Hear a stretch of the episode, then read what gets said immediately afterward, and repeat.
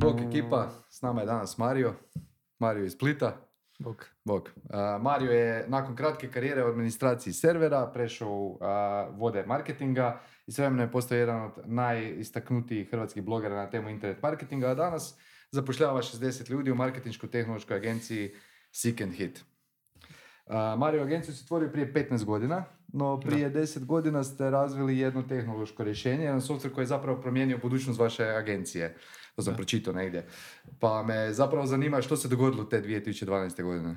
Pa da, mislim, to stvarno je bila prekretnica, jer u biti do tada tih prvih pet godina je bio to više neki garažni biznis. Jer ovaj, u samom startu, znači, ono, mislim da svi koji su na ovom području malo duže znaju da je to bilo vrijeme nekako propovjedanja i evanđeliziranja usluga digitalnog oglašavanja. Nekome bi se treba praktički najaviti i razvaliti vrata i onda mu pokušati to nešto prodat uz nekakav ono, fanfare i sve ostalo što to sve donosi.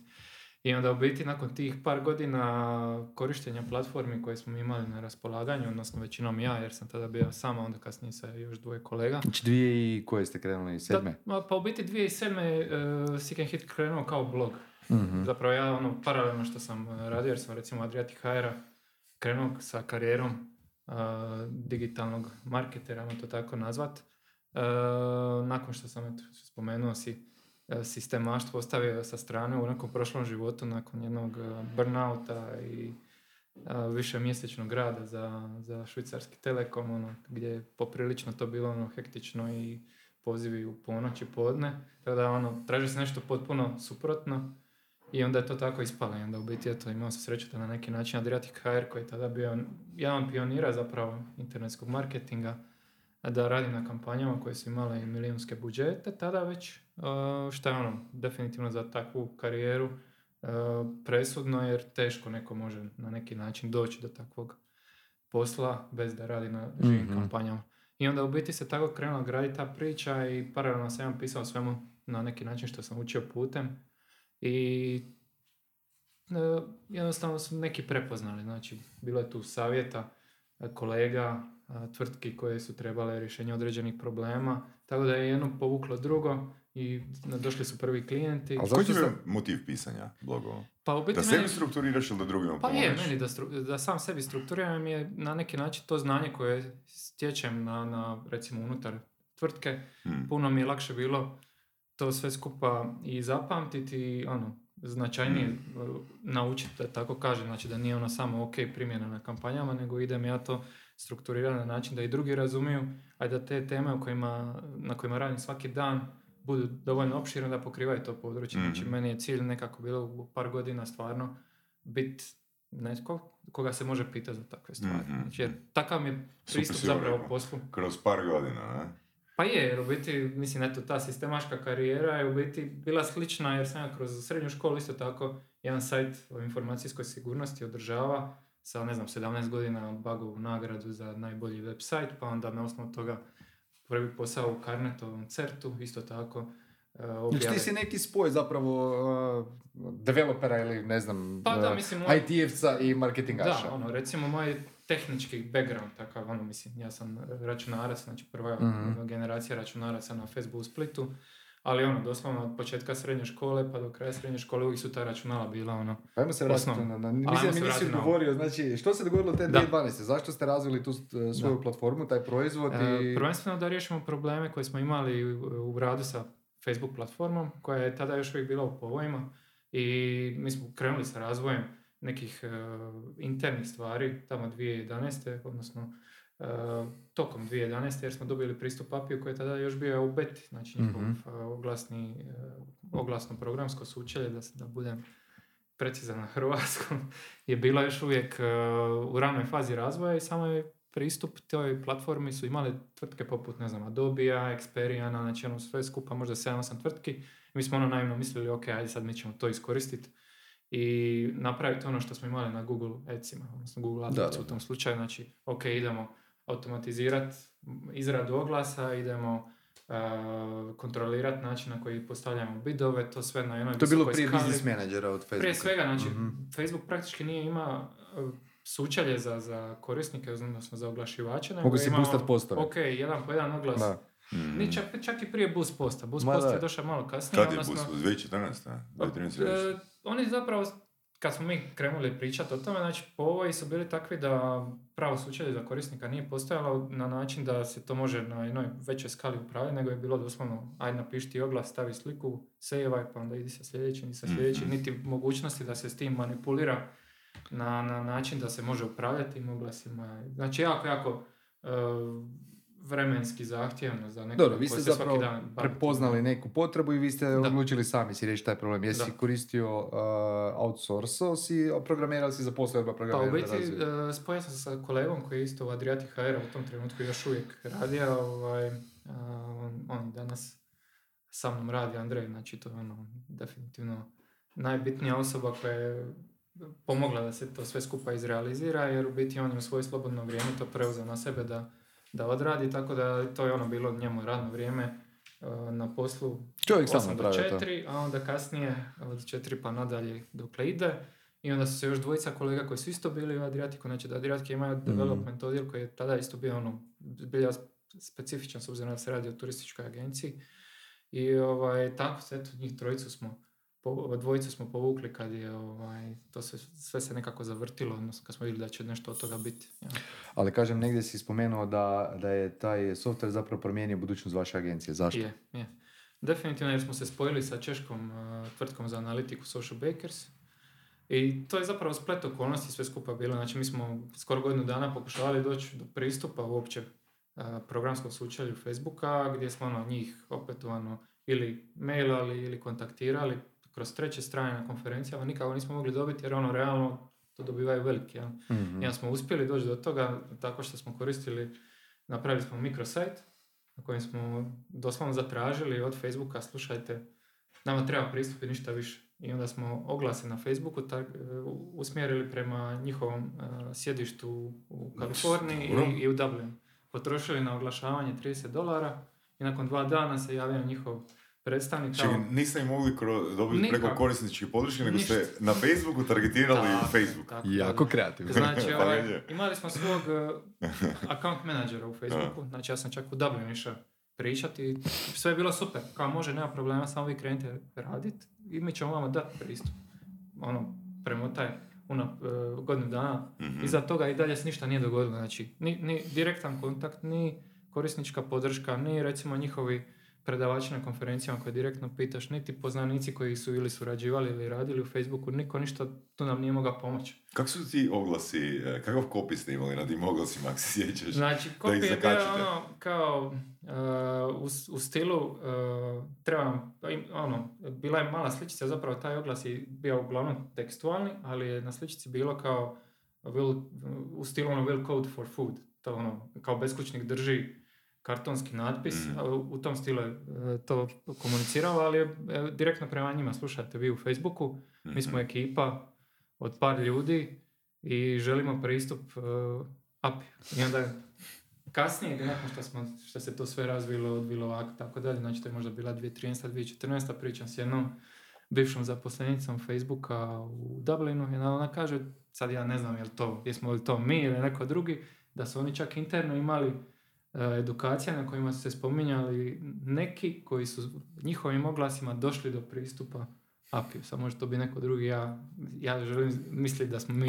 Kako se došli do te ideje? Kome je ta ideja? To je, to je potez očajnika, znači ništa drugo više nije radilo, nego ok, zadnji, zadnji pokušaj, idemo napraviti mikrosajt, na, na sajtu je counter, bio koji je odbrojavao u realnom vremenu koliko je prošlo od zadnjeg kontakta njihovog uh, account menadžera, znači to je bilo ono 300 nešto dana, toliko i toliko Fora. sati, sekundi. Fora. Pokušavamo doći do pristupa. Evo što nam treba. Znači, jedan ima pristup. Koliko su, koliko su, e, koliko im je trebalo vremena da reagiraju? Dva dana, dva dana, dva dana, da. Znači, da, doslovno, reputaciju. Uh, 30 dolara uloženo oglašavanje, znači mi kad smo gledali u, analitiku, to je znači bilo možda nekih stotinjak i nešto vizita, mm-hmm. ali ono usko targetiranje jer nismo ciljali, na primjer, ljude ispod 20 nešto godina jer računamo ne mogu imati neki utjecaj u Facebooku tako mladi, nego želimo, ono, koliko smo god mogli, toliko smo ono, suzili tu publiku i srećom uspjeli. to Znači, to je stvarno, ono, nakon dva dana stiže mail, kao ajde na Skype call, Skype call traja nekih sat vremena, kao ok, imate pristup. Jesu, zamoli, molim vas, ugasite sajt odmah. da. Jesu? Ma nisu, nisu, ali, ali ono, mislim, mislim, imamo ga negdje u arhivi, ali ispunio svoju svrhu, tako da to, to mm, bilo. O, ovaj, eto, i tako je to krenulo i onda smo mi na, na zapravo na, na krilima tog zanosa, što smo napokon uspjeli to a, dobiti taj pristup u tri mjeseca praktički imali već ono prvi prototip, primili prve korisnike i tako dalje. Super. I onda ste taj software prodali a, i više ste se možda usmjerili prema razvoju tehnoloških rješenja, ali ste i dalje ostali primarno marketinška firma? Pa u biti to su bile nekako, ajmo reći, dvije struje, znači unutar firme uh, je recimo okosnica jedna koja je bila do tada, odnosno klijenti i rad za klijente na Google Adsima, Facebook Adsima, analitici i tako dalje, dok se onda tu pojavila ova druga struja koja je više znala ovu pozadinu, odnosno uh, API, Google Ads API, Facebook Ads API i tako dalje. I onda na neki način su i oni surađivali, odnosno marketingaši bi dali know-how i šta oni trebaju imati znat, šta njima treba od podataka, kako treba izgledati izvještaj, e, šta im je bitno recimo od audijensa, e, šta je bilo zgodno imati unutar platforme i tako dalje. Tako da u biti to je jedna sinergija bila koja nam je pomogla da na neki način razvijemo ono što stvarno marketingaši žele koristiti sa proizvodom. A kako smo proizvod sam po sebi, odnosno tehnologiju prodali, odnosno intelektualno vlasništvo, imali smo ono otvorene ruke da s time stvarno radimo najbolje što znamo, jer smo imali s jedne strane sales od nekih sto ljudi koji nam je da social bakers kao support, a na nama je bio development i na neki način ovaj idejni dio, odnosno kako ćemo Ok, razvijeli ste dalje to rješenje, a da li ste poslije toga razvili još neki svoj uh, Pa imali smo mi pokušaja razno raznih, ali nikad to nije, ono, to su ono failovi. Biti računaš kao, bit će to uspješno, uspjeli smo to jednom napraviti, pa ajmo opet i onda probaš, a nije to baš, ne radi, ne funkcionira, nikoga ne zanima i onda u biti ono sve baciš u kantu za smeće pa se onda vratiš za godinu, dvije s nečim drugim i tako. Mislim, bilo je tu par stvari koje su ono možda čak i zanimljive, ali realno nismo mi mogli izgurati. Razlog najviše zbog toga jer smo se toliko preokupirali ovim poslom da je to uvijek nekako ajde ti sa nama, strane. Ajde ti nama sad ispričaj, onda nismo možda dovoljno dobro predstavili Seek Hit. Što uopće danas radi Seek Hit? Ko su vam klijenti? Da. Pa u biti e, nastavili smo graditi e, poslovanje na toj osnovi Google Adsa i Facebook Adsa, ali ono na stranu samo oglašavanje, odnosno klikanje po interfejsu, pružiti klijentu zapravo sve što možemo u toj sferi, znači specijalizirati se za postavljanje kampanja, ali istovremeno i za podatke koji se kriju iza tih oglasnih kampanja, e, razumijevanje njihovo i integraciju ili razvoj rješenja e, na tim podacima ili recimo primjerice ako nekom unutar neke velike korporacije su potrebni izvještaji za marketing odjel i za upravu, mi smo ti koji ćemo povezati te API, njihov BI recimo i mhm. onda automatizirati izvještaje koji su primjereni za marketing, jedne metrike koje oni kažu, a zapravo nešto sasvim drugo. Znači kao konzultantski nekakav isto Tako, znači ono, nas se biti angažira da mi to organiziramo, da vodimo, istovremeno sugeriramo, mijenjamo smjer, pomažemo tvrtki zapravo da, da što bolje ostvari rezultate i služimo kao nekakva ekstenzija tih tvrtki. Znači mi recimo Kakve su to tvrtke? To me zanima. Da. Ko su vam klijenti? Znači, pričali smo prije, pa si mi rekao da su uglavnom e-commerce klijenti, ali nisam znao da toliko imate prihoda i od e, stranog tržišta. Pa daj nam malo, možda najpoznatije spomeni slobodno. Ako... Pa da, mislim, ok, to je e-commerce, ali normalno kako smo iz Hrvatske trebali isto jako bitan segment. Uh, uh, značajniji je definitivno kiwi.com koja je ono svjetska tražilista, jedna od većih svjetskih tražilica ovaj, avijanskih karata. to je češki startup koji je ono rasta zbilja mnogo, tako da danas on ima jedno 2 do 3 tisuća zaposlenika i bit će vjerojatno jedan od prvih, e, među prvima, ne znam, prvi švedskih, e, čeških unikorna. Onda recimo, ok, Social Bakers, odnosno danas Amplify, s obzirom da su akvizirane strane američke firme. Lokalno tu je recimo Valamar, Podravka, MZeta, mhm. L'Oreal, znači stvarno ima... Kako doći do takvih klijenata u početku? Teško, mislim, moj, moj, moj put je nekako bio zapravo upravo izaći s tim informacijama, znači kretati se među ljudima koji se bave tim, jer mhm. prvo nitko ne zna za mene, niti čime se bavim. To je bio taj neki prvi korak, bile su to konferencije, bili su to možda i meetupi koji su malo bili u drugačijem formatu. lokalno ili internacionalno? Lokalno, s tim da ovaj, recimo blog je tu dosta mm pripomoga. mm Znači, evo sam prvih možda godinu i po dana izbacio 200 blog postova. Opa. 200 sam, sam, postova u godinu dana, to je stvarno impresivno. Uz ostale stvari. Da. Naravno, Znači, to je definitivno bio kanal broj 1 i to je bilo recimo vrijeme prije jeste po, društvenih mreža. Jeste uh, prepoznavali na konferencijama ono, preko bloga? Pa da, mislim, eto, recimo tako smo se da. Ivan Brezak Brkan i ja i upoznali, jer smo se mm. u biti mhm. znali, on je bio tada još Ivan bez bloga, IBB, jel? Tako su ga zvali. Aha, a ti si prije njega krenuo da, na blog, da, Znači, u biti on je bio zadnji... On je krenuo u 2009, ili tako A 2008. čak smo se mi upoznali, tad je bila ona konferencija mm. Web Start. Mm-hmm. Tamo smo se mi uživo upoznali, smo se znali prije. Jer u biti ta blogerska zajednica je bila dosta jaka, odnosno to je bilo prije pojave tih društvenih mreža mm-hmm. na pravi način kako ih znamo danas, nego su se koristili ti agregatori vijesti, znači tu je bilo više sajtova kao što je recimo Dig ili Zavani, ali kod nas je bilo isto lokalnih koji su tu ovaj, kako si publiku imao? Koliko, koliko je bila velika publika e, čitati pa nije, ne bih rekao da je bila velika, to je ono u stotinama ljudi se, se mjerilo, znači dnevnih posjeta. Do, recimo, newsletter pretplate su tada bile ono uh, na nekih 500, 600, 700 ljudi, što je onako bilo dosta, mm-hmm, mislim, nije, nije super rezultat, ali s obzirom da je to nišno, jako nišno, mm-hmm, u to vrijeme, znači to je bilo i ono, poprilično. I to je zapravo bio glavni izvor zapravo nekako prvih kontakata. Dobro, kak, si kak je Kiwi došao do vas? Uh, preko Social Bakers. Zapravo. A, preporuka znači. Da, znači okay. njihov uh, tada CTO Bakersa koji je išao da. van tvrtke u jednom trenutku rekao je slušaj, imaš tamo u Hrvatskoj jedan tim koji super radi, vama treba nešto slično, javite se njima. To je zanimljiva priča kako su zapravo sve što ste sad izgradili na stranu tržištu, ajmo reći, nije bio uh, nije bio rezultat toga da ste vi odlučili e, ajmo na strano tržište, nego su probali riješiti neki problem koji su imali, razvili rješenje, kupila ga firma koja je na stranom tržištu i tak se pokrenulo da. vanjsko tržište. I to mi se čini puno prirodniji put nego sad kad firme koje sad rade recimo neki marketing, mi bi sad u Ameriku, ne? Da, a mislim da je... Pa i da i ne, ali gledaj, koliko ti opcija imaš. Uh... Znaš, mislim, pričali smo sad nekoliko u surovim s nekoliko gostiju na tu temu, da znači svi kažu da sad razvijaju neki proizvod, a, da bi na A4 ga prije iscrtali, ti si slušao isto pretpostavljam, na A4 bi ga iscrtali prije nego bi investirali ono stotine tisuća nečega i uh, neki 3 do 6 mjeseci bi se upoznavali, uh, išli bi po dva mita pa dnevno i upoznavali se s ljudima i pričali, tražili feedback. Pa da, to u biti je recimo naša logika bila kad smo i mhm. krenuli s tim mi smo pokrenuli Google Ads kampanje mm za tržišta na osnovu landing page koji treba biti za taj alat. Znači, javno samo subscription form, znači možemo to obavijesti kad je alat spreman. Jel?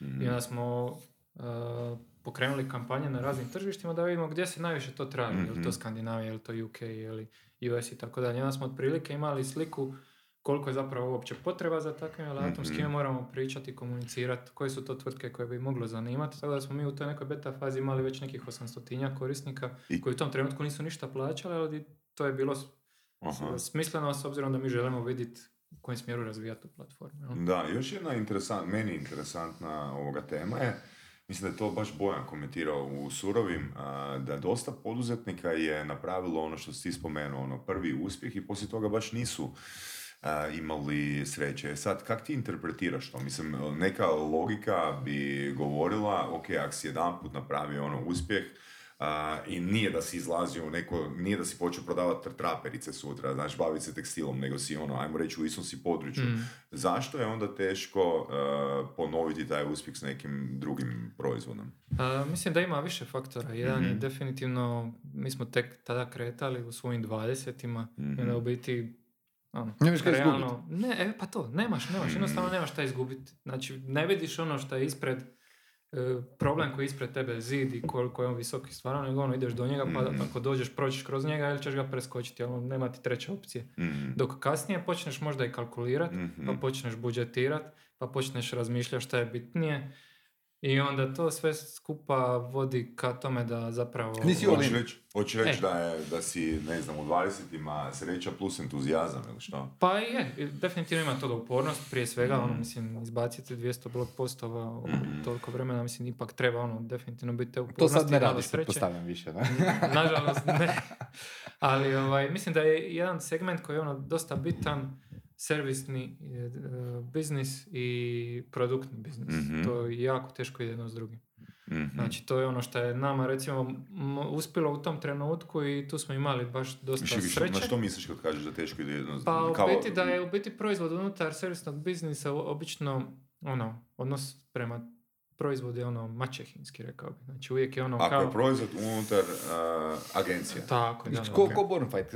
Ko- Oni su isto iz istog razloga, pretpostavljam, sad da. napravili taj da. neki shift, ne? Teško prema... je to, jer je drugačije je publika, drugačiji su Mhm. poslovni procesi, drugačiji je pristup svemu, znači drugačija organizacija Mhm. tvrtka Mhm. kao takva mora biti drugačije organizirana i plus ako su servisni poslovi ti koji donose prihode, a ovo tek nešto što je u začetku, uvijek će Mhm. on imati prioritet nad ovim, što znači da nešto što bi se možda inače razvijalo mjesec, dva, tri, će se razvijati godinu dana Da, i da, možda jasno. tako i otići u neki Da. limb, ono, samo Dobro. zato jer nemaš fokus na tom. Ima, Da, da, ima smisla. Znači, vama je sad fokus na, na agencijskom poslu. Tako, da. A, Zato jer je to sigurnost ili?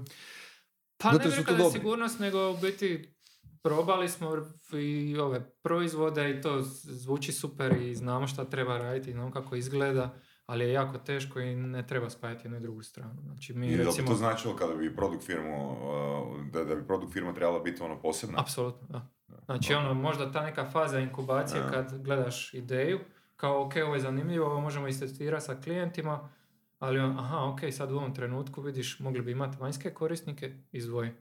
Stavi developere, uloži, Mhm. ne znam, toliko i Mhm. toliko novaca, imaš godinu dana, Mhm. osamostali se ili izbaci iz kuće. jel? Mhm, Ako mhm. prođe, znači ne bi prođe. niti smjeli ti ljudi na istoj lokaciji. Tako, a možeš, možda je čak i biti na istoj lokaciji, ali definitivno ne bi smjeli imati nikakve veze sa, sa tvrtkom koja nije posvećena tom proizvodu. Znači, to znači e, odvojenog, ne znam, CEO-a, odvojen uh, product uh, owner, developeri, analitičari, znači sve bi trebalo biti odvojeno.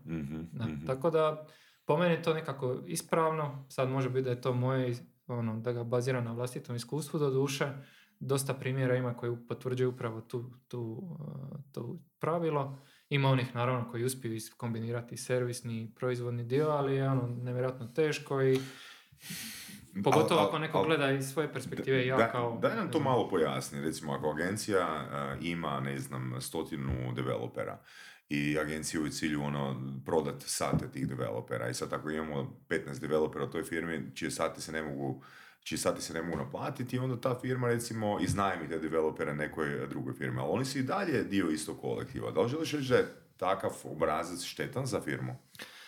Pa ovaj, prvo, ja tu zapravo uh, smatram da taj uh, poslovni model u kojem se broje sati nije ispravan, odnosno mislim je ispravan, ali Pa nije li svaki ne servis može se, tako da se broje s- sati? skalirati. Mislim, ok, u pozadini uvijek može biti nešto da se ti vežeš na, na neke Mhm. sate, ali mi recimo to tako ne radimo, znači ne pratimo sate unutar firme, niti smo ikad to radili. Mi recimo možemo upogoniti neki alat za a, praćenje radnih sati. Ako primijetimo neku anomaliju, na primjer, ono, ne znam, ogromna količina resursa odlazi na jedan projekt i ne znamo zašto se to događa, onda Mhm. jedan od signala će nam biti tako što ćemo vrtiti u pozadini alat Mhm. za e, broj sati koji se Zašto misliš da to nije dobar pristup? Nije skalabilno. Mislim, ti, u- e, jedini način rasta je kroz zapošljavanje novih ljudi koji Mhm. imaju ograničen broj sati koji mogu raditi mjesečno. Mhm. Tako da u biti naš poslovni model je više u, u, u smjeru tog nekog value, value based pricinga, odnosno ne mora znači da ista stvar košta isto uh, svakom klijentu. Znači, Mhm. nemam pojma. Stranci plaćaju više.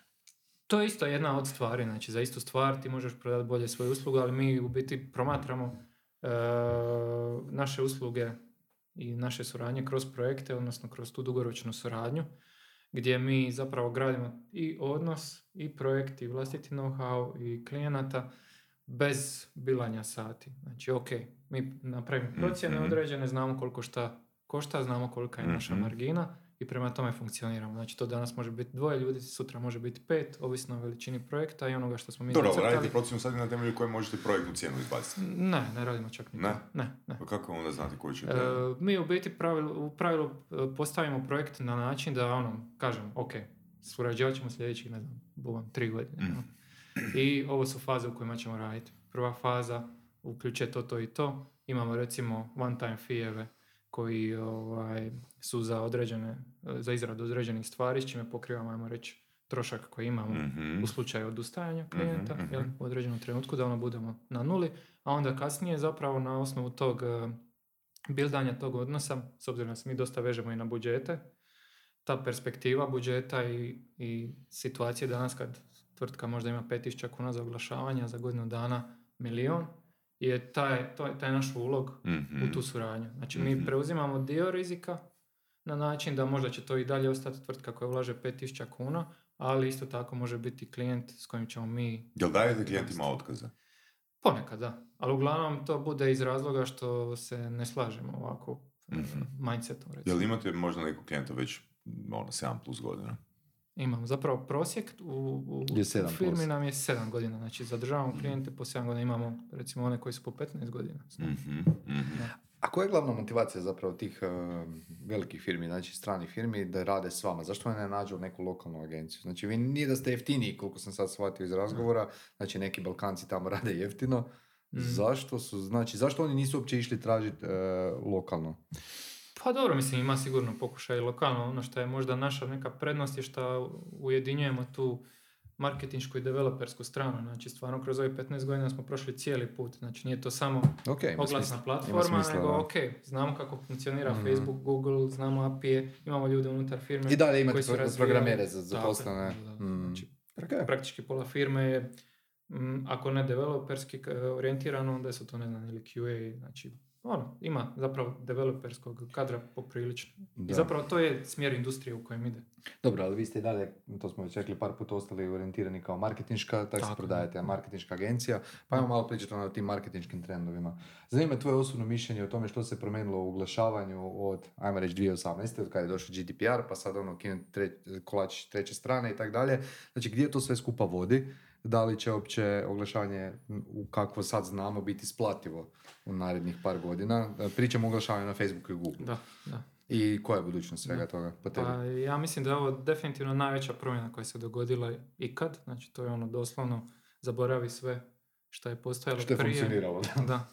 I ima toliko te nes- nesigurnosti, odnosno još ni mi sami ne znamo šta će sve biti. Odnosno nisu sve stvari niti implementirane sa strane platformi, na primjer Google koji kao takav sebi postavi rok da će do 2023. uvesti novi način praćenja a, svojih korisnika i tako dalje, pa onda sve baci u kantu za smeće pa kaže ipak ćemo pomaknuti taj rok još malo dalje. Znači ima toliko je to nesigurnosti da u biti jako je teško prognozirati kako će to završiti. Ono što svakako će se dogoditi je da će malom oglašivaču biti teže e, kvalitetno iskoristiti te budžete. Znači, e, platforme kao takve će se pretvoriti u ono, crne kutije, black box, zatvorene same sebi i na neki način će taj e, mali oglašivač biti prepušten sam sebi da zaključi na, na osnovu manje podataka šta je dobro, što nije. Koliko je, već sad, koliko je sad u zadnjih par godina, već u zadnjih pet godina, ajmo reći, skuplje oglašavanje na fejsu nego što je bilo tada? Da, pa mislim... Duplo. Ne znam točnu brojku, ali sigurno Cca, je dosta, dosta I plus e, puno je e, manje, manja mogućnost targetiranja. Da, znači pravilo ono što se događalo možda negdje do 2015. 16. da viđamo nove uh, feature unutar Facebook platforme, znači ne znam, lookalike audience, Mhm. uh, similar audience, bla bla bla, kako se gdje zove. Uh, sad primjećujemo da se taj broj takvih uh, stvari Noviteta. smanjuje. Da, Mhm. smanjuje se i uh, ove promjene koje se događaju možda čak i više odgovaraju velikim platformama poput Google i Facebooka, iako oni možda to nikad neće priznat, ali omogućava da na neki način te podatke koje oni kontroliraju uh, učine sebi na neki način isplativijima na uštrb podataka koje ćemo mi imati, na primjer. Znači, specijalizirane agencije poput nas će isto imati problem uh, s tim, jer jednostavno će imati manje podataka s kojim mogu mogu ovaj, manipulirati, odnosno razumjeti što se događa u podaju. Pa ne samo to, bojim se da će i klijenti uh, biti sve manje zadovoljni s učinkom oglašavanja. Kako ćete vi onda objasniti, uh, gle, nije do nas, to je do Facebooka, Googlea, uh, ajmo probati nešto drugo. I da Mhm. probamo nešto drugo, što bi to bilo? Da, da. pa mislim to je ono, znači meni, baš sam nedavno negdje pročitao, kaže zapravo bi svi trebali zamijeniti naziv kampanja u naziv eksperiment. Jer kampanja je nešto gdje u biti ti imaš i određeni cilj Da. i svoj završetak, dok je eksperiment nešto gdje si ti spreman ući u to uz e, nekakvu ideju da to možda i neće uspjeti, onda si spreman pokušati i sljedeći put. Jel?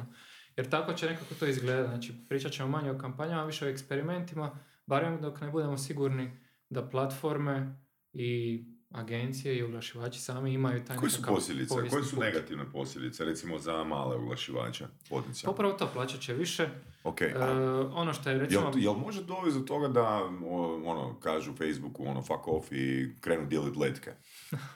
Ha ne znam, mislim da, da, da je sad 2007. 2008. definitivno, znači iz pozicije Facebooka i Googlea oni su tada bili izazivači. Mm. Znači njihov, njihova recimo misija, odnosno prodajna taktika, ili ajmo to tako nazvat, je bila ok, po prvi puta imate mjerljivo oglašavanje. Ako uložite kunu, Mhm. znate da ćete Mhm. dobiti dvije, pet ili Mhm. deset. Niko do, to do tad Da, nije napravio, tako to smo mi. Jel? Mhm. Danas, kad ih pitate, sigurno neće to više reći. Znači, e, tržište kao takvo i digitalno oglašavanje je ono koje je preuzelo primat. Nije više izazivač, stvari su postavljene, Google, Facebook, Mhm.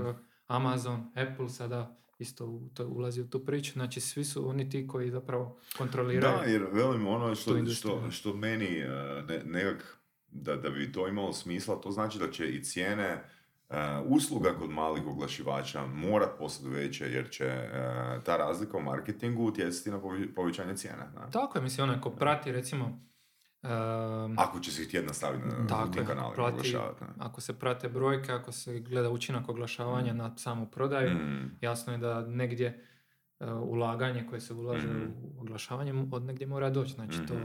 može posljedično izazvati sad će sve teže biti zapravo pokrenut biznis, uh, novi brand, jer, ti, jer Da. će ti kao malom Tako nekakvom startupu trebati puno više Tako, da bi napravio upravo nekakav to. iskorak. Znači to, ta demokratizacija ili možda, ja bih ga čak nazvao zlatno doba digitalnog to je oglašavanja je završeno.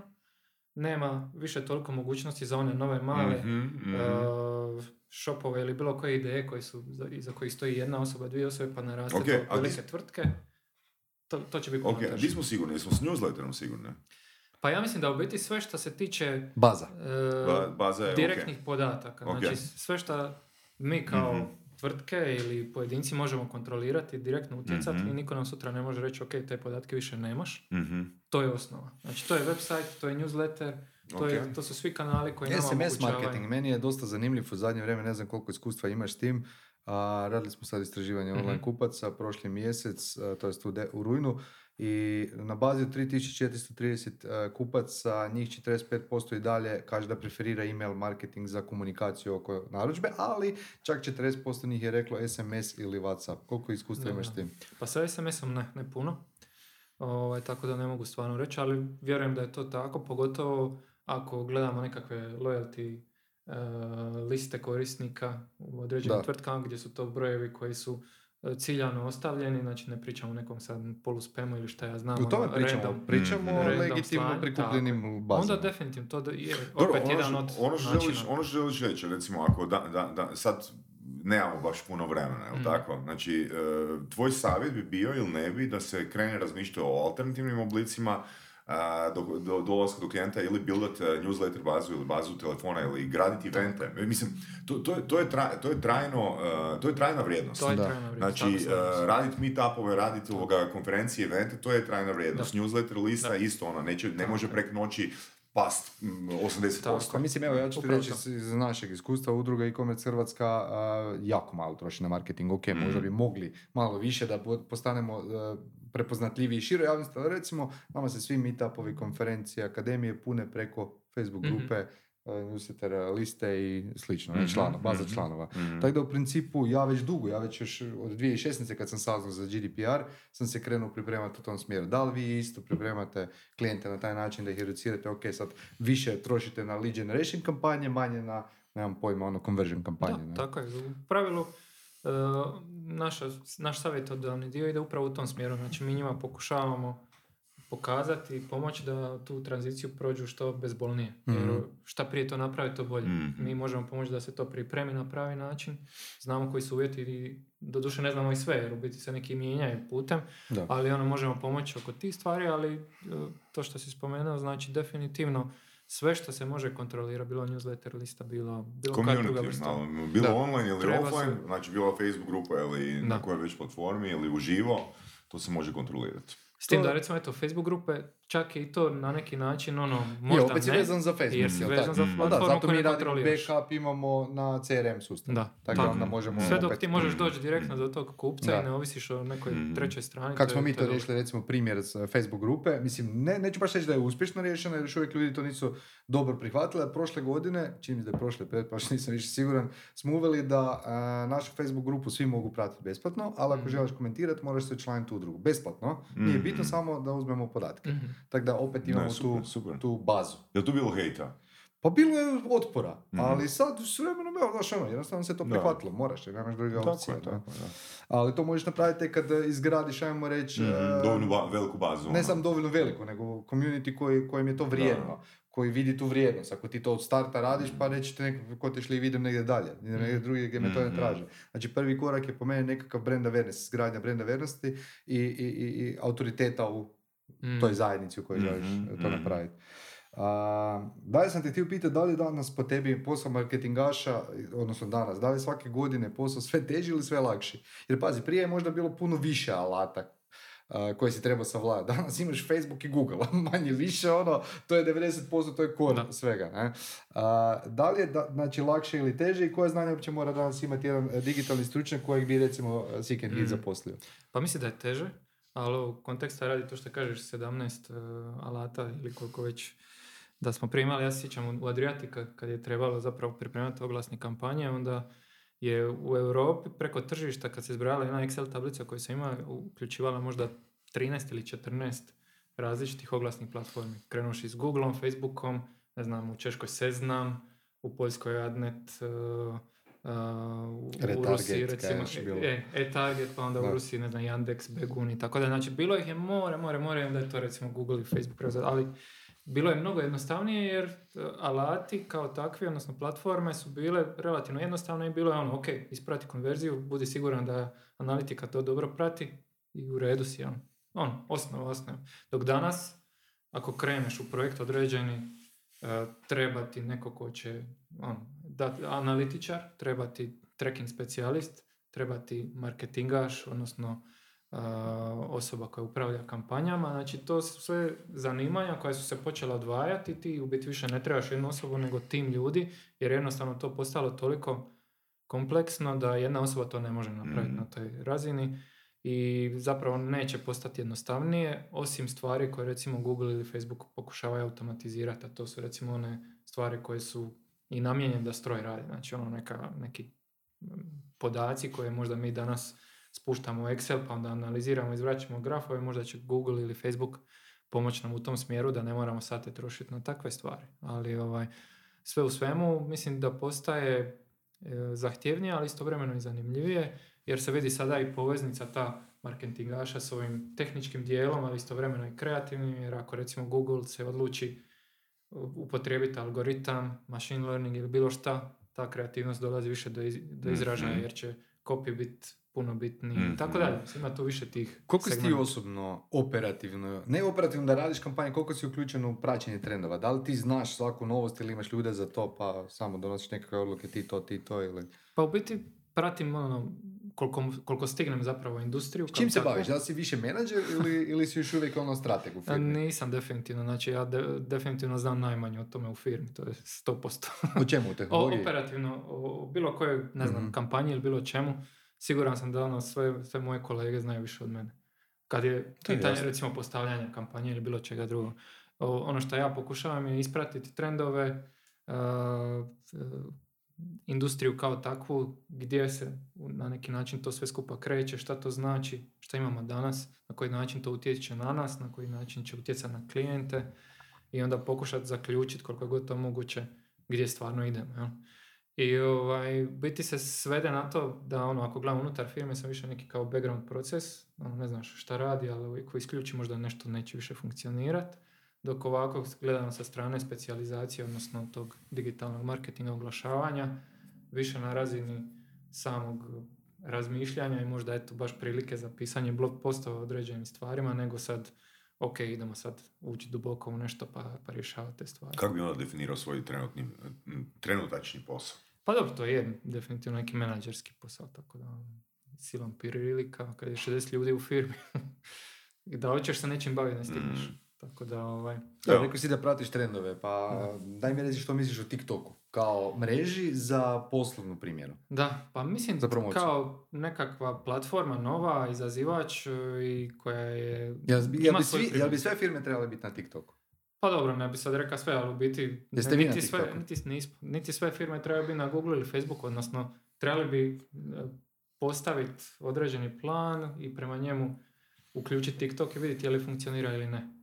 E, TikTok kao takav je dosta zahtjevan za oglašivače, jer e, je to na neki način video format koji je jako brz, jako brzo se mijenja i onda u biti je... skup je za produkciju, ajmo reći. Mhm. Tako je, upravo to. Znači, skup za produkciju, teško za izmjeriti, teško za uhvatiti pozornost korisnika, tako da je tu meni ovako kao, ajmo reći, kao mm marketingašu zanimljivo vidjeti na koji način se to može monetizirati sa strane pa jel imaš neke stadije da, da, da, se može monetizirati? Ma, direktno nemam. Mislim, ono, šta čitam i vidim mm primjere, ali to je to. Jer uglavnom, na neki način ovdje sad dobili dojam, pogotovo u zadnjoj epizodi uh, Nominisa, je da je to više ono, ajmo zahvatiti uh, tu populaciju 5, 6, 7 godina prije da nam uđu u customer journey, nego da ćemo unutar 2-3 mjeseca imati neke konverzije To je mišljenje jedne voditeljice web shopa. Mi sad radimo, kolega Filip Šard ja radimo baš edukaciju, to jest uh, radimo na izradi edukacije mhm. za jednog poznatog tiktokera, mogu ga ispomenuti, mm Dario Marčac, koji je sad mm izbacio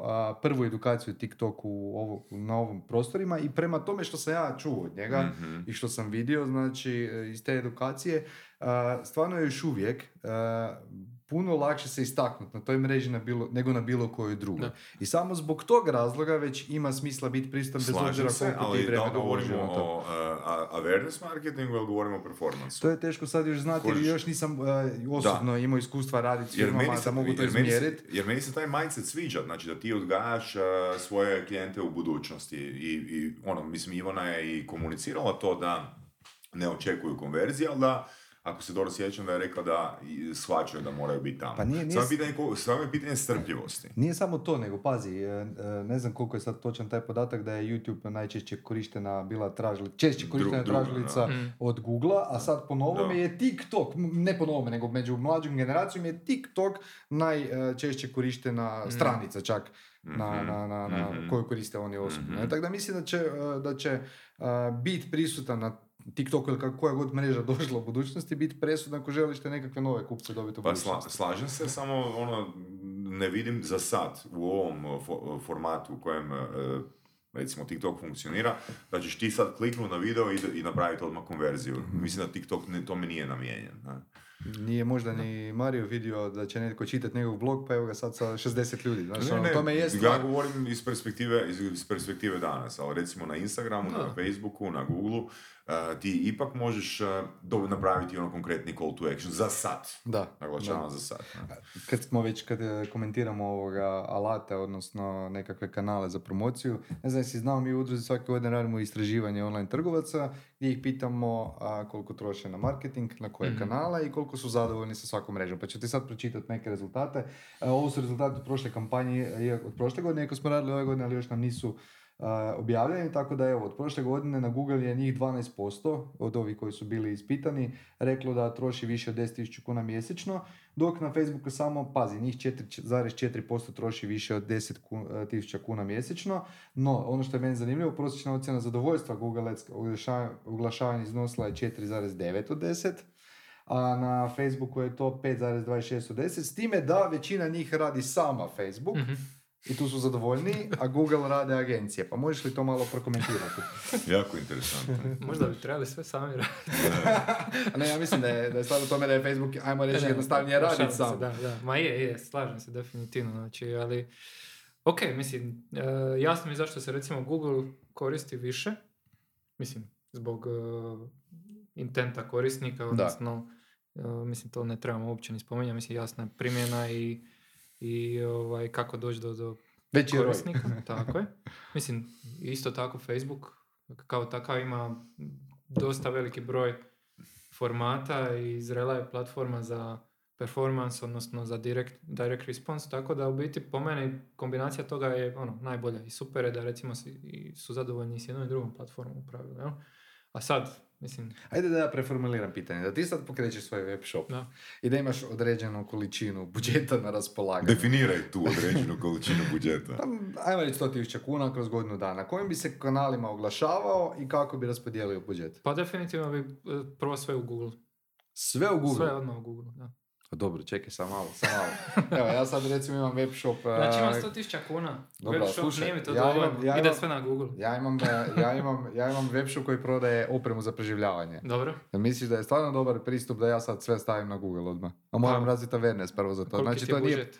Pa recimo 100.000 kuna. Da. Ali hoću ti reći, hoću ti reći, e, p- ajmo reći da radiš e, web shop na kojem još nema potražnje dovoljno za tim proizvodom. Billboarde, billboarde, 20 Ok. samo billboarde. Ok, ako pričamo, recimo ti imaš jedan proizvod koji možda je segment, odnosno publika je takva da je mala, onda jasno je da, je- da bi bilo bolje ne staviti sve u Google, nego podijeliti to na To način. ti kažem, Ja kažem, ako, imaš, ako, si, ako si web shop, imaš 100.000 kuna, velika je vjerojatnost da je to malo novaca. Onda prva stvar koju ćeš napraviti, gurni sve u Google.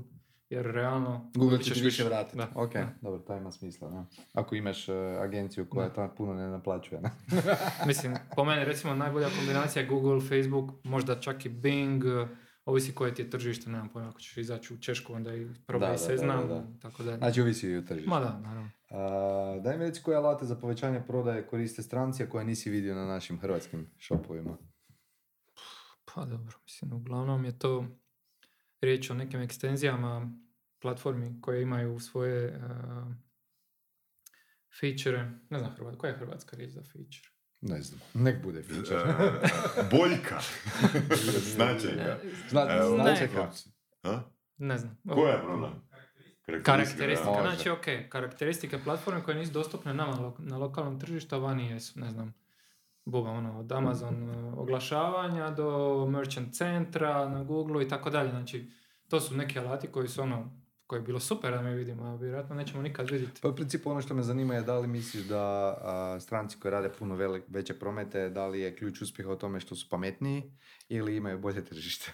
E, jedno i drugo, mislim, nis- nisu oni pametniji, nego ima i bolje, i bolje alate na raspolaganju, a istovremeno tržište je izrelije i drugačije nego, nego naše. Tako da mislim, to je ono sklop okolnosti Mhm. i A koja niša po tebi sad ima najviše potencijala? Mislim, ti vjerojatno imaš uvide u e, te kampanje, sad ne znam koliko ti to bavi, se baviš analitikom i to, ali kad, kad pogledaš recimo omjer potražnje i konkurencije na tržištu, da sad pokrećeš shop, a, što bi ti recimo ne znam, svom friendu ili sinu preporučio, je sine, ajde u ovo, ne idi, znaš, ono, gle, svi sad prodaju modu, ali ne, nemoj biti, ono, tisuću prvi Da, koji da, da. prodaje istu stvar. Šta bi ti prodao? Nemam pojma, ne znam stvarno. Viš ništa mi ne pada na pamet. Nemam pojma. Mislim, ono, pada mi nešto vezano uz ovaj Web3 i takve stvari, ali Ok. to nisu uglavnom... Ok. Ne, jer je Što? ono to hype trenutni, pa onda se na osnovu toga može nešto, ali ovako konkretno ne bi stvarno znao reći. Znači, sine, ajde u kripto. Jesi ti u kripto? Ma, mislim, ja sam ono prolaznik, odnosno neko koji je tamo ušao 2017. i Pa tako Ne je zanima. najbolje. Bolje si prošao sigurno nego mi koji smo ušli. Ali, ali, ali 20. 12. 2017. E, da, da, da. E, da, to- da, da. E, da, a, ok, imamo sad još par pitanja prije kraja. Zanima me, a, imaš li neke uzore a, u svom poslu? Znači, koga ti pratiš ili si pratio, ne moraju biti iz Hrvatske, Mhm. Nego vani, na koji način si se ti razvio?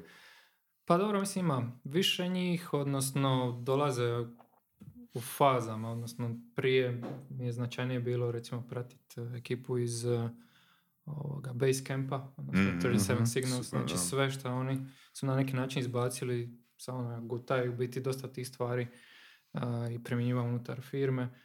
dok, recimo ovako u industriji samoj uh, Rand Fishkin mm recimo on isto čak napisao jednu dosta dobru knjigu ovako o svom iskustvu ovaj, u toj industriji, a istovremeno i u startupima i svemu, tako da mi je, a i poprilično iskren, i onda je onako jedna priča koja u biti se ne možete tako lako ovaj, čut. On mi je recimo eto, neko koga baš pratim od samih početaka, tako da je ovaj, e, a onda ima tu raznih ljudi koje mi dođu nekako na radar, ovisno o tome što me zanima, ne znam ako je e, stvar prodaje, pricinga i tako dalje, onda recimo mm. Blair Enns sa mhm. svojim ovaj, knjigama, materijalima, materijalima, filozofijama, tako to mi isto recimo zanimljivo, ali biti stvarno je on, skačem s jedne strane na drugu kako meni. Na koji način se educiraš? Da li čitaš knjige, slušaš podcaste, ne znam, gledaš YouTube? Uh, eto, mislim kombinacija. Knjige, podcasti, YouTube šta spominješ i direktni coaching, znači imam ono već nekoliko godina E, ovo je zanimljivo, ovo je zanimljivo. Kako si odlučio, znači kako si došao do te odluke da uzmeš coacha i ko ti je coach, znači kako si došao do njega? Da, zapravo je, e, sam njega upozna kroz Google programe, jer Google recimo za svoje partnere certificirane je organizira često radionice. Znači mi bi otišli, ne znam, u Poljsku, u Varšavu, onda bi svi sjeli u istu prostoriju i onda bi jedan od njih zapravo nama na neki način pokušava približiti neke stvari, pomoći nam da unaprijedimo poslovanje i tako dalje. Onda sam tako upoznao ovoga Januša koji mm zapravo je konzultant e, iz Velike Britanije i zadnje koliko sad već četiri godine baš e, surađujemo na neki način, odnosno to su ono e, najčešće video kolovi. Jel tajna koliko je cijena jednog takvog video kola? Pa dobro, mislim, to, to je neki mjesečni subscription koji je svojih nekih 300 funti. Pa ok, četiri, četiri termina? Da, da. da. To, znači, kvartalno. To je, to je dosta prihvatljivo. Da, to je ok, ali mislim, mi već dosta dugo radimo, tako uh-huh. da mhm. ono, to je... Mm. S tim da on recimo nama sada organizira i leadership treninge u agenciji, tako da sve za svoju ekipu koja je mm-hmm. ono, na tim pozicijama zapravo izrasla iz nekih možda developerskih ili iz performance tehničkih pozicija, a sada zahtijevaju više te neke soft skillove, odnosno menadžerske sposobnosti, mm onda je on taj koji uh, nam organizira te treninge i tako, mislim, uh, dobro je jer u biti osim što direktno se s njim komunicira, imamo te takozvane master klasove gdje su prisutne recimo agencije iz cijele Europe, pa onda imaš nekoga iz Poljske, iz uh, Irske, iz Škotske, i onda se svi nađemo, e, nađemo se ono mm jednom mjesečno po sat vremena. Imamo, ne gledate se kao konkurenciju. Pa ne, mislim da je to ono... Nema pogotovo ono jer smo, tajni. Ne, ne, ne, ne. Mislim čak stvarno se ono otvoreno dijeli. Znači to je uh, glavna poanta cijelog tog uh, druženja, da tako mm kažem, je ono dijeljenje znanja. Paralelno s tim isto imamo, na primjer, članstvo u, u udruzi uh, DAL, koja isto tako obuhvaća agencije iz zapadne Europe, gdje isto znači glavni ono kredo dijelimo znanja. I tu doslovno se ulazi u druge firme i gleda se šta oni radi, kako radi. Znači to je ono zatvorena zajednica od mhm. svojih 15 agencija, mm znači svaki predstavnik svog tržišta. Na primjer, mi smo mhm. iz Hrvatske, imamo ekipu iz Poljske, Belgije, Nizozemske, Danske, kvartalno i polugodišnje se nalazimo, pričamo o stvarima koje se događaju na tržištu. ideja, mislim, koncept. Ima to je ono, mislim, to je, ja mislim, neki članstvo neki 20 tisuća kuna godišnje, ali mm. ono, vrijednost koja se dobije iz toga je recimo mm. baš jako bitna. Ono, Super. Ono, puno ideja mi zapravo ukrademo dosta od većih agencija koje su to prošle. Da, pa ja mislim da si slušao podcast sa, sa Tomislavom Knezovićem iz prostorije. Nisam. E, super podcast ono za preporuku, kao ja sam postavio Surve pitanje, da su ja sam postavio pitanje da sad netko ono ima ogroman kapital mm. i želi doći ono i provesti jedan dana u prostorijama vaše firme, ono kak bi reagirao. On je rekao ono, pod, ono svako je dobrodošao. Ono, zaki bi gubili svoje vrijeme i svoj novac, ono, mislim, on gleda Hrvatsku, koje mi možemo napraviti zajedno na, na, na vanjskom tržištu. Da. Ali vezam to na konkurenciju, što si rekao, da li, mislim, to su ipak strane agencije. Da li ima agencija u, ne možeš ih imenovati, ali da li ima agencija ono, u Splitu ili ono, u Hrvatskoj koje ti doživljavaš kao konkurenciju? Pa prvo ja ne bih njih nazvao konkurencijom, mm. zapravo jer to što kažeš, jako mm. smo malo tržište, mm. ima toliko prilika da uh, bi bilo bez veze na neki način to promatrati kao konkurenciju. Recimo na ovim e, masterclassovima Arbona je s nama. Na, mm na, na, na, tim masterclassovima jako cijenim ekipe iz Osijeka, Escape, znači njih smatram mm jednim od najboljih definitivno. Tako da po meni kad god se može ono, čak i preporučimo jedne druge. Oni preporuče nas, mi, mi preporučimo njih, jer se Mhm. nekad dogodi da ne možemo direktno raditi sa a, Mhm. tvrtkom koja nam se recimo javila, bilo jer je, ne znam, direktna konkurencija našem klijentu Mhm. ili tako Mhm. nešto, onda normalno nećemo ih prepustiti, ne znam, bilo kome, znamo Escape radi dugo, eto, ovo Mhm. idi vidi s njima, zašto ne, ono. Mhm. Jer kažem, mislim, eto, nama 65% prihoda čini vanjsko tržište. Ta, prilike su ogromne, čak i da mi radimo, svi skupa opet ne bi bili do- dovoljno veliki da sve odradimo što treba Mhm. odraditi, tako da ja ne vidim tu neki problem, ono, što se toga tiče. I, ovaj, jedino to dijeljenje znanja je bitno na neki način da mi budemo bolji, možda bolji kao e, stručnjaci nego što je neko drugi samo zato jer ne dijele informacije Mhm. između sebe. Eto, mislim, to je moje mišljenje, sad ne mora biti točno, ali ono, tak- kad, bi bar, kad bi bar svi imali takvo mišljenje o svakoj sferi. Mislim, to je i moja ideja bila iza udruge, da zapravo trgovci dijele znanje međusobno, ali ima još uvijek dosta njih koji se gledaju kao konkurenciju, pa tu dolazi do... Dobro, mislim, to ima problema. možda čak i malo neke tradicionalnije industrije gdje, ono, ne znam, se baš to događa da nisu spremni na dijeljenje informacija. Recimo, mi imamo klijenata koji nikad ne žele prijaviti stvari na natjecanja, samo zato jer misle da će konkurencija Kopirati. iskopirati. Ali realno mi da sutra počnemo raditi s tom konkurencijom i da napravimo istu tu stvar što smo napravili s njima, ne bi radili. Mm, Jednostavno mm, nije primjenjivo. da. Koliko da. god su oni slični. Da. Tako da, Nije nikad jedna stvar, Da, znači, ono, da. jedan faktor. to je to, mislim, i, i, i ono što možda oni ne shvaćaju, puno ovisi o njima. Znači, mi smo Mm. ti koji smo ono, strana istaknuta u oglašavanju, dajemo taj neki svoj vid stručni, a onda opet hoće li oni prodati svoj proizvod ili usluge isključivo na njima. Znači, mi najveće probleme imamo raditi sa, sa nekim ko jednostavno ono, dobije lidove i onda to propadne i ode. Ma da. Tako da... To je ovaj, bila e, moja ideja da se kontakt, e, im- imali smo Mhm. I ja tu prodajnu firmu. Moja ideja je bila da kontaktiramo sve e, marketinške agencije u Zagrebu i da ponudimo naše usluge, da oni ponude svojim klijentima koji nemaju a, mogućnost nazvati odmah pristigli lead, da ih Mhm. preusmjeravaju direktno nama. Znaš, evo, recimo ti si na ručku i ono, imaš malu firmicu i ti si taj koji zove na telefonu, ali sad ti je lead stigao. Ali u tom trenutku kad ti je lead stigao, on je najzagrijaniji.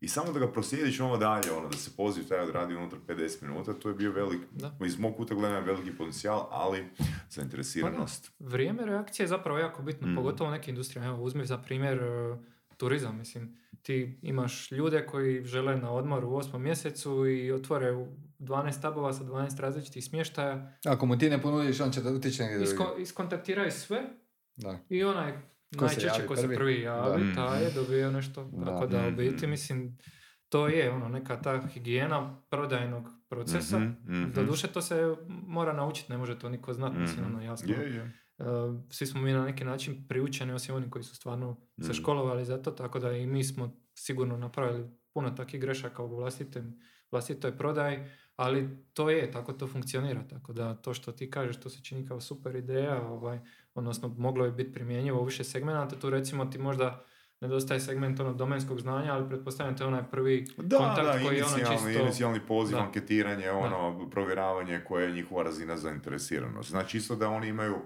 dojam da se netko ono Mm. instantno pobrinuo za njih i Da. zakazao sljedeći, Da.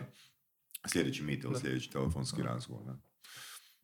Da. Reci nam, za kraj imaš još neku knjigu, edukaciju za preporučiti za one koji se žele baviti digitalnim marketingom, možda se zaposliti u Seek koji se žele... Što, pa što u je vama biti- bitno? Mislim da bi prvo trebali izabrati čime se žele baviti unutar uh, Ok. Mhm. te branše. Nije više ono želim se baviti digitalnim marketingom. Nego odluči želiš li biti, ne znam, na kreativnijoj strani, želiš li više biti neko ko je tehnički naslonjen na podatke ili možda čak, recimo što mi sad imamo pozicije tracking specijalista, što je ono praktički frontendaš sa, sa a, interesom za podacima i tim nekim, ajmo reći, marketinškim sferama, ono, high level. Jel? Znači, stvarno je toliko široko to područje da u biti sad već dolazimo do toga da se moraš e, sam odlučiti šta želiš ranije, ono, kao ja bih to htio, pa ok. Tako da, Kako da ja znam, recimo ja sam sad došao s faksa, kako da ja znam što me zanima, jel postoji mogućnost da se, ne znam, odradi neki staž kod vas ili... Da, dobro, mi imamo lokalno u Splitu e, prakse koje e, organiziramo u, u suradnji sa fakultetima, gdje svake godine dolaze studenti kod nas i u biti upravo pomažemo u tome da oni vide je li to nešto što njih zanima. Znači, ne dolaze kuhat kave, Mislim, čak imamo, imali smo prošle godine pitanje jedne cure koja je došla na praksu, ono, kako se to vama isplati. U biti nije isplativo, ali realno oni koji ne ostanu s nama često ostanu jer nam uvijek treba Mm. novih, dobrih, pametnih ljudi. Oni koji odu dalje, sutra će se zaposliti negdje. I opet pričamo o izgradnji baze. Je, ne, ne, ali ne samo iz perspektive kao baze, pa možda će ti sutra neko biti Da. klijent koji ti je bio Da. na praksi, nego u biti se njima pomogne da se odluče šta žele raditi. Mhm. I sigurno ima oni koji to ne žele raditi, Mhm. žele nešto drugo. Mm. Tako da u biti ono, na neki način pokušavamo i na taj način dijeliti svoje iskustvo, odnosno ono čime se bavimo, jer izvana to uvijek izgleda onako cvijeće i med, mlijeko, a i kao, i s- kao i svaki posao to onda zna biti ono dosta ovaj, tvrdo kad Mhm. uđeš unutra. A mislim, tako i sve. Bože moj. Dobro, ništa Mario, a, hvala ti. Sad idemo na a, zadnji dio emisije, to je ova naša čuvena nomini steglica. Izvlačiš tri pitanja i odgovaraš na njih. Tri. Dobro. Ja čitam, jel? Možemo i jedno po jedno, kako god ti paše. Evo ovako ću reći. Prvo. Da moraš birati između ljubavi bez novca i novca bez e, ljubavi do kraja života, što bi odabrao? A, novac bi... Numbers don't lie. Da, da, novac definitivno ne bi bio na prvom mjestu. To sigurno, znači to je Kaže ono- čovjek koji vozi Teslu. Ne, ovaj, mislim, pa ne znam, jednostavno nije bitno toliko. Nemam pojma. Možda je do nekog segmenta, odnosno do nekog levela, ajmo ga tako nazvat, ali čini mi se ono, ako si ti zadovoljan s onim što radiš i dobro plaćen, znači neka, ne pričamo sa o nekim ludim iznosima, mislim da je to sasvim Znači, ok, samo, samo ljubav.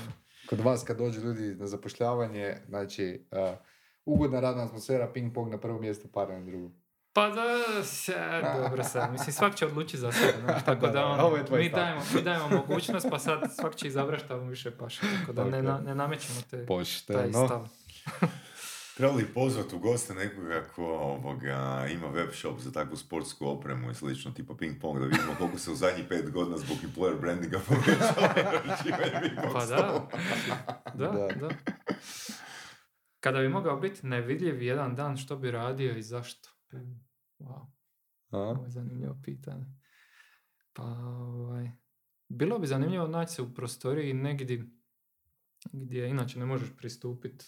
Sad, ok, opet ako ćemo se držati ovako industrije ili tih nekih segmenata, onda da vidiš kako jedan sastanak izgleda stvarno kad ti nisi u prostoriji, odnosno ono, da dobiješ pravi feedback. Eto. Svojih zaposlenika ili? Ma ne, recimo klijenta je to, kužiš. A, ok. Ali, ok. ono, eto, bubam, bez veze, ono. Dobro, da. To bi recimo Zanimljivo. bilo zanimljivo jer ono to, na kraju se uvijek pitaš kao ok, šta dobro radiš, šta ne radiš dobro, pa onda možda bi tako nešto. Eto, Zanimljivo. a da se zanimljivo držimo tih. Ima smisla.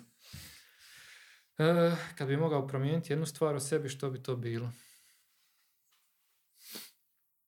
Nemam pojma. Uf. Ovo je teško. Jel imaš long range? Da. Onda nemaš što je mijenjati. Ne mogu promijeniti. E, da, sigurno. Je- Jesi uopće razmišljao o ovim e, sl- slabijim ovoga, s obzirom da si Splita? Je li bila opcija lo- long range? Pa u biti Pričamo o autima, čisto da, da, da, da, ono, pohvataju. Kontekst. ovaj, u biti je glavna ideja bila to, zapravo najveću bateriju koju mogu dobiti. ono, to je to. da ne moraš stajati, a? Aj pa da bude ono ok. Jer ono, opet ne želim vrijeme provoditi na, na Mm. punjačima. Mm. I što bi onda kod sebe promijenio? E, pa eto, rekao si sam. ekstra, ekstra range. Ekstra. Da, ovaj... Ne znam, evo viš stvarno, ne znam, ja sam sasvim zadovoljan, tako da mislim sad ono bi, možda bi mogao biti otvoreniji prema ljudima koji ne poznajem, jer sam ono dosta onako, prvo da te ocjeni pa ćemo onda pričati. Mm. A zašto si takav? Je li to e, zbog nekog lošeg iskustva ili si po prirodi Ne. ovoga... Jednostavno Introvert. ne, ne trebaju mi ljudi, mislim, nisam, možda jesam introvertiran djelomično, ali ono, nemam potrebu za, za druženjem sam. Ne bi nikad bio barjaktar na svadbi, ja? Osim ako me neko pita, onda ok, ali zato moraš biti jako dobar prijatelj. Okay. Ništa, sad ćemo se mi jako skompati. I, da ga, čisto da ga Čekaj, dovedemo. Čekaj, ti to nekoga tražiš. Da ga, ne čisto ono, znaš, challenge accepted. da, da, misli, ok, te challenge nema problema, to, ok sam s takim stvarima, tako da možemo Eto. u tom smjeru ići.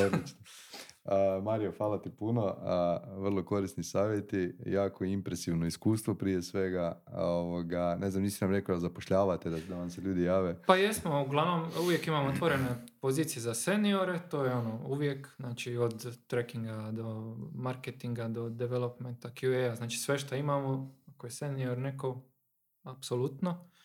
I za one koji nisu seniori, a jako su ovaj, zanimljivi, imali smo kolega koji su se javljali ono tek tako, sa svojim mailovima i prijavama i toliko bi nas zainteresirali da bi izvali na razgovor i kad bi prošli te razgovore, onda jednostavno moraš zaposliti, nema druge. mm Tako da oni su ti koji zapravo dođu do nas, ne, mi njih ni, ne tražimo. A ima takih, da, stvarno ono, moglo, o njima bi mogao pričati. Eto, ljudi, čuli ste, ovoga, javite se sami ako želite i ko što Mario kaže, ništa pare, samo ljubav.